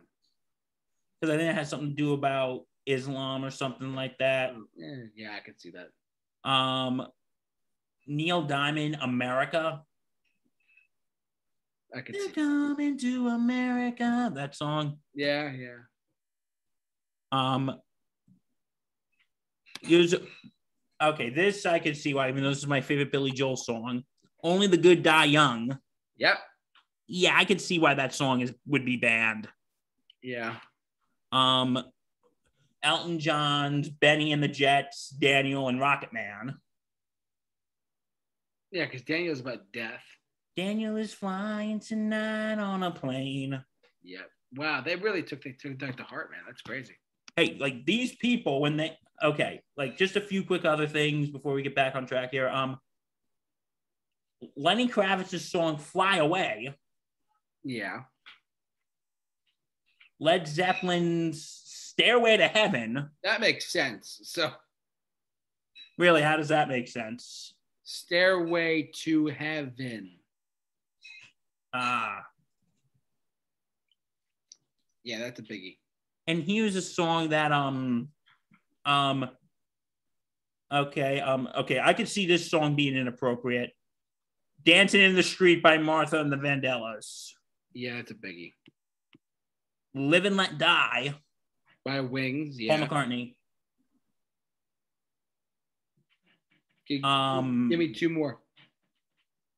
I'll give you a few more. And like, he was the... Oh, okay, I could totally see this being inappropriate. Dead Man's Party by Oingo Boingo. Oh, my God. I could see that. So, you're totally- telling me... You're telling me that all these songs were banned because they involved like planes or death or all this other stuff. That's crazy, dude. And like, like I can kind of see why, like, um, because you know what was a, and this song I'm surprised because I think it actually got airplay during nine eleven, the John Lennon song, Imagine. Well, I mean, that makes sense that it would because it's about world peace. I thought that song, and that song was actually deemed inappropriate. Wow, that's shocking. And also, and this was a controversial pick, Louis Armstrong's What a Wonderful World. That's controversial. They said, any song that has remotely happy lyrics, we have to take off. That's crazy, dude.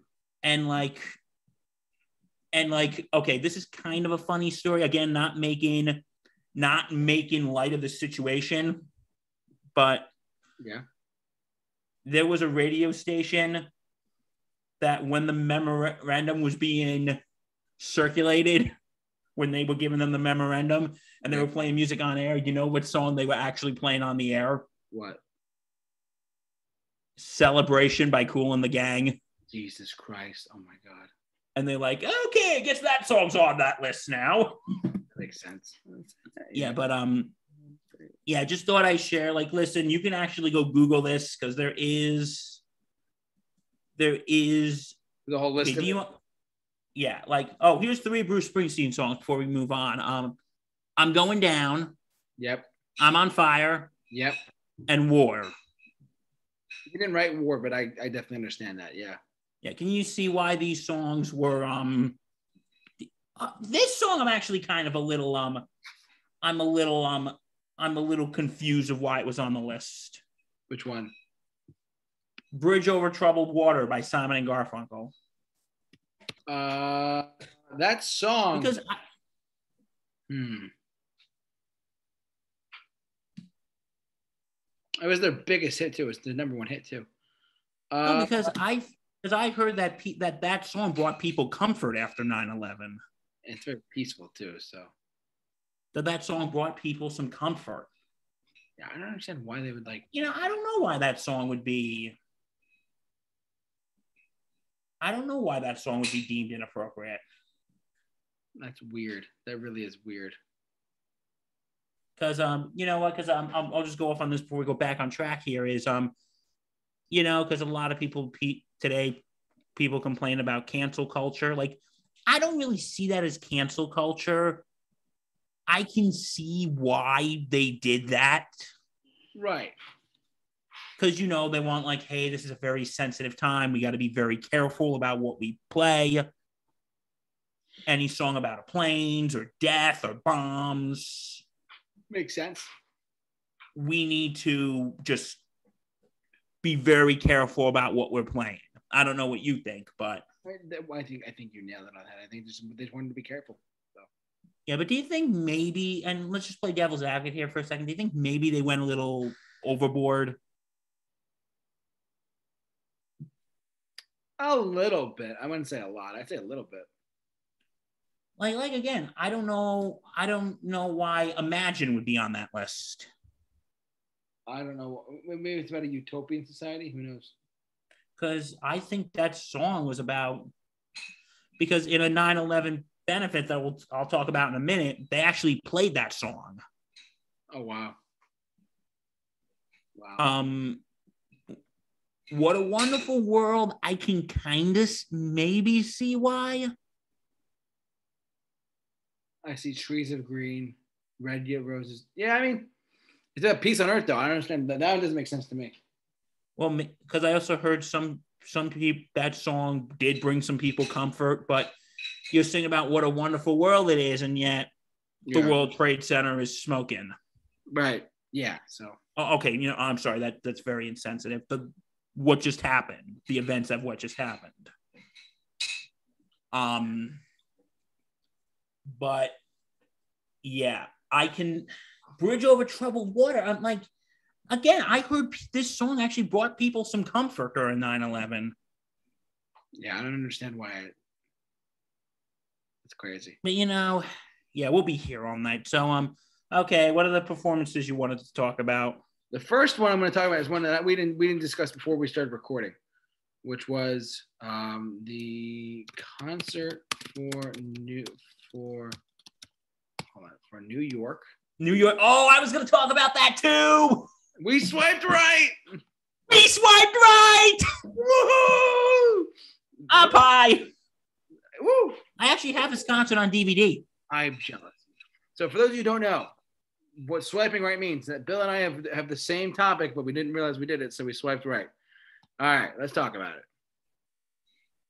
Okay, so this was actually because I actually watched a um they were counting down like the top one hundred greatest moments at M S G, and when they did this, they said they they said we met like it was the week after nine eleven in the office saying, okay, you know what? What are we gonna do?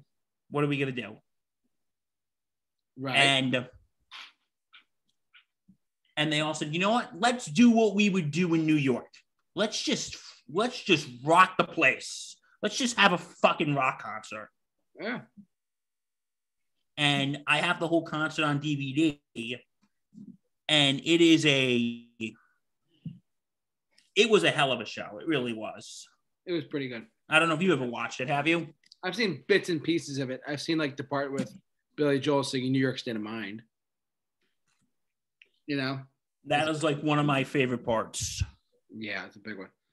Um, I think an- another favorite part of the, my of that show is um, Bon Jovi was doing "It's My Life," uh huh, uh-huh. and he was wearing his cowboy hat. Oh wow! And like during the song, like it was like during the last chorus, he took off the hat and gave it to to like a cop or a fireman or something. Yeah. And this cop gave him his cop hat, and he put it on. And he put it on. This is crazy. I remember some of this. Yeah. I don't remember all of it, but I remember some of it. Like this, like um, I I have it on D V D, and I remember watching some of. Even thinking about it gets me emotional. It's that we were able as a city to come together after, and yeah. just you know, and people made it work. Yeah, and um, when you brought up Billy Joel, you brought up Billy Joel. I did. In, in yeah. Miami, yeah, Miami twenty seventeen and New York State of Mind. And I remember at the end of Miami twenty seventeen, he goes, "Thank you. You know, I wrote that song twenty-five years ago. I wrote it as a science fiction song. I never thought it would really happen." But unlike, but unlike, um, whatchamacallit, but unlike the end of that song, we ain't going anywhere. Yep, we're not going anywhere. And that's, and also you got to remember the biggest performance of the night, The Who. Of course. People just, like they were actually, I think they were actually the first ones to agree to play. Really? That's, they were the first ones to say, yeah, we'll be there. That's good. They were the first ones to say they were going to be there. Wow. And yeah, so um, what else do you think of this of this whole show? I think it was a great show. I mean, like I said, I'm always seeing bits and pieces of it, but I do love a lot of the performers here. Like, so there's some of my favorite performers of all time and whatnot. But like, there's a lot of really good in, people who introduce them to is pretty good too. So yeah, and I think the two things that really make me think about it, and they weren't musical parts; they were just like these. There was this one scene. Oh, not a scene. There was this one part when these firemen were on. Yeah. His name was Mike Moran. And he said, "I just want to say something. In the honor of the F D N Y House Battalion, whatever, that we lost. And in the spirit of the Irish people, Osama bin Laden, you can kiss my Irish ass." Good for him. And the whole guard was like, "U S A, U S A, U S A. And it was just, and also, um, yeah, Melissa Etheridge's of cover of Born to Run is absolutely fantastic. She performed at the uh, Kennedy Center on its for him too. And also the, um, and also another part was after the um, Mick Jagger and Keith Richards performed after the first song, which was Salt of the Earth, they said, "I just want to say, if there's any lesson you learn from this, you don't fuck with New York, all right?" Yeah, go you tell him, Jagger. And yeah, sorry I'm going on and on about this, but um, you're fine. And then we'll get to like two more, and we'll call it a night. Yeah, because um, yeah, and also Paul McCartney wrote a song for all this called "Freedom." Oh yeah, I I, I didn't know that, but I did know that he. I just I see it right here. So yeah, like. This was because in that series I was talking about, in yeah. that the one hundred greatest moments of Madison Square Garden, yeah. um, they said like, you know, the one thing that really shocked us, you know, that we that we looked upon is that people were carrying cards of people they lost, like memorial cards, and they were singing and dancing. I think why that concert concert is so significant was saying that we New Yorkers, you know what? We're going to be okay. Because I think that simplified, you know what? We're going to be okay. It's yeah. a long road ahead, but we'll be fine. But we'll we'll we'll come back. Exactly, because you're New York tough, everyone. New York strong, New York tough, and and it's like um. Yeah, this is a great concert. I actually have the whole thing on D V D. I'm jealous. I gotta. I, I haven't. I want to see it now. View party at my house. Viewing party at Bill's house. Bet. Um. Um. He actually organized all this whole thing too. Yeah, I was reading that too. That Paul McCartney did the whole thing. Hey, he's the man for doing this. Um. But yeah, you know, Concert for New York City. There's also another nine eleven benefit I want to touch on really briefly, and that was um this actually it took place like right after the attacks, like a month before this. Oh, really? It was a telethon called America Tribute to Heroes. Okay. Th- that one was more kind of more somber. I can I, I'm looking at it now. It just looks like it. It looked like well, Concert for New York. Concert for New York City, I would describe as, hey, we're recovering. It's a long road ahead, but we can do this. While um, this one was really, um, it, it just took place like two weeks after, or a week and a half after, and the tone was much more somber. Wow. Like, you know, Neil Young, John John Lennon's Imagine that I was just talking about. Yeah. And you had them, you know, cover some songs too. People covering songs. Crazy. A lot of good stuff. And, um, and I remember um, when Billy Joel did New York State of Mind on this one. Yeah. He actually had a deceased fire captain's helmet on his piano. Oh, uh, that's that's the performance. Okay. While he was playing. All right. Yeah, I, and, this um, performance I've seen that. I haven't seen the other one yet. But um, yeah, this was a really um. Look, Bridge Over Troubled Water, John Lennon's Imagine. Those songs were being played in nine eleven benefits, and yet they were deemed inappropriate. That's weird. I don't know. This is. Some things about that are weird to me, like how that how they like, you know. And yeah, that was um. So yeah, um, because I remember apart from this was um, Will Smith and the great Muhammad Ali. Yeah. Because you know a big thing about all this was of course Islamophobia. Right, right, right. And they were saying, this man right here, the greatest of all time, he's a Muslim. Mm-hmm. And Will Smith said it was hate, not religion, that motivated those terrible attacks. Right. And I I think about that moment specifically because I think people just really needed to hear that. Mm. That yeah. Not all Muslims are terrorists. I, completely- like I think people just really needed to hear that.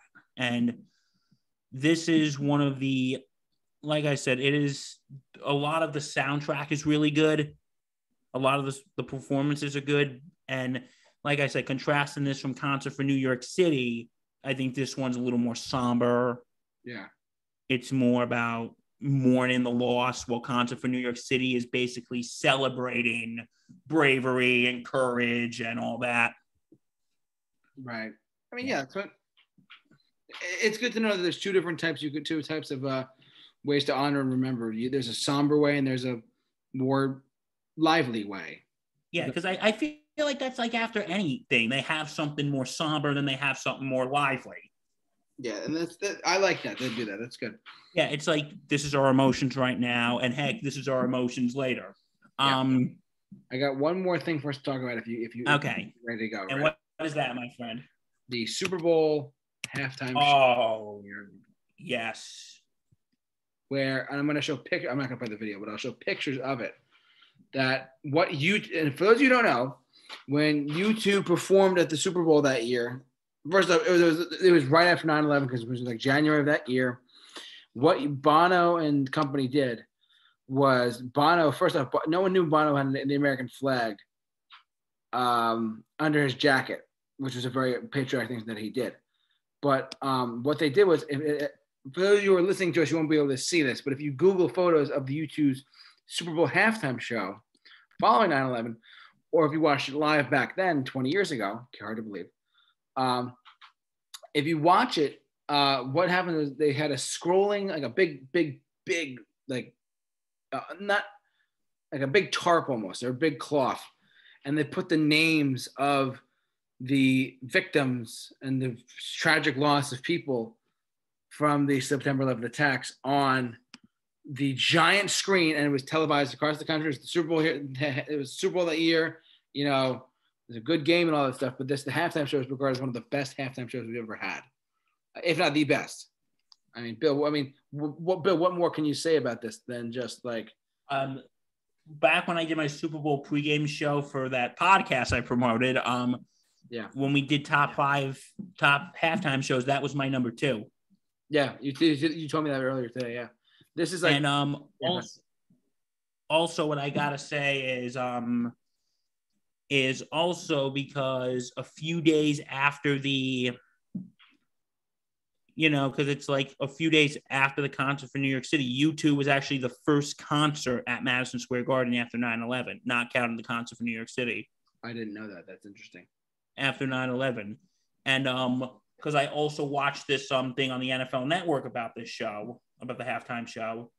And because originally, Janet Jackson was supposed to be the halftime show for that year. Uh-huh. But after nine eleven, they said, you know what, Janet, we're, we're going to have to give you a rain check. We need to find something a little more appropriate. Because, right. you know, you don't want to find, you don't, this was like five months after the attack. You didn't want to pick something too boisterous, but you didn't want to pick something too somber. So it's like, hey, you know what? U two, we think that's perfectly appropriate. And they that's why they, they actually picked U two for the halftime show. Yeah, and I think they did a great job. You can hate on U two all you want. They still put on one of the best halftime shows ever. Because I think cause that show was perfect in the mood. It was because U two's music isn't too depressing, but it's not too... No, it's very alive. Yeah. I love it. And I think we needed to show we are alive. Yeah, definitely. And, um... yeah. Wow, we went on almost two hours about nine eleven. That's crazy, dude. Um, but yeah, overall, guys, this is just some of the some of the things we wanted to shed light on this week for our Super Bowl halftime, uh, Super Bowl halftime, for our nine eleven awareness, uh, and we wanted to just make sure that you guys are well aware. And, we, and um, yeah, go ahead, Bill. I just want to say, um, J T and I are both lifelong New Yorkers, yep. and um, we just want to say, twenty years later, we still never forgot, mm-hmm. and. We were both very young at the time, but um, I also want to say this. Um, this Saturday, this weekend, the Yankees are playing the Mets. Where? In Citi Field. Oh, wow. Okay. And I could not think of anything more appropriate than two the two New York teams playing each other on nine eleven. Yeah. Like... It's not just a. It's not just an ob, ob, an observance of those we lost that day, but I think it's also a symbol of how far we New Yorkers have come. Yep. From nine eleven, when the towers went down, from from what else? From Superstorm Sandy, from what we've been going on with this last year and a half with COVID. It shows when we New Yorkers come together, nothing can stop us. You're damn right. And I think, and I think on Saturday at, and I want to use this word very lightly, at Citi Field, I think it's a it's a celebration of New York that when we come together, there's nothing we can't do. Because now you're in New York. What was that? Because now you're in New York. Sorry, I didn't bring up the Jay-Z reference of Empire State of Mind, but that's me. Sorry. And. Hey, who knows? They might, they might play that. They might play that at the game on Saturday. Who knows? That would be a pro, like I don't know. Like I'm sure for like the nine eleven observance, they're gonna have it more somber. Yeah. But I'm sure it, when they bring up, hey, nothing can stop us, then I think it's gonna be a little more lively. So. Yeah. We are New York strong, New York tough. That's how we do it. That. That's how we do it. Okay, guys. Sorry we went on for a long time about a very serious topic, but well, you're totally fine. I want to thank Bill Murphy for joining me as always. Always a pleasure, my friend. I support his podcast, Sports Sanity Podcast. Check him out. And don't forget to check out our new project, which you know what, if you don't mind, I'm gonna just slightly plug it right now. Um, tomorrow, starting tomorrow, it's gonna be the actually the official start of the N F L season. So we are going to be having a Thursday night pregame in which yours truly will be hosting. Nice. That's going to be every Thursday night for the Thursday night game. We also have a Sunday morning game. Okay, the Thursday night pregame, the title of it is a work in progress right now. Um, but the Sunday show is called Sunday Sideline Report. It's going to be hosted by my really good buddy, Mike Rifkin.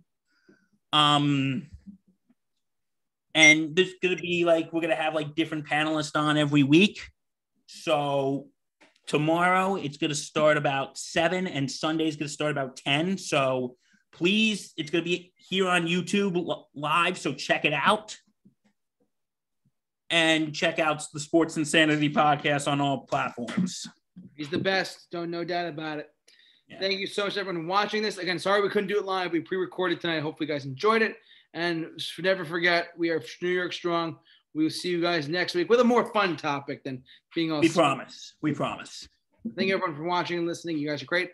We'll see you guys next week.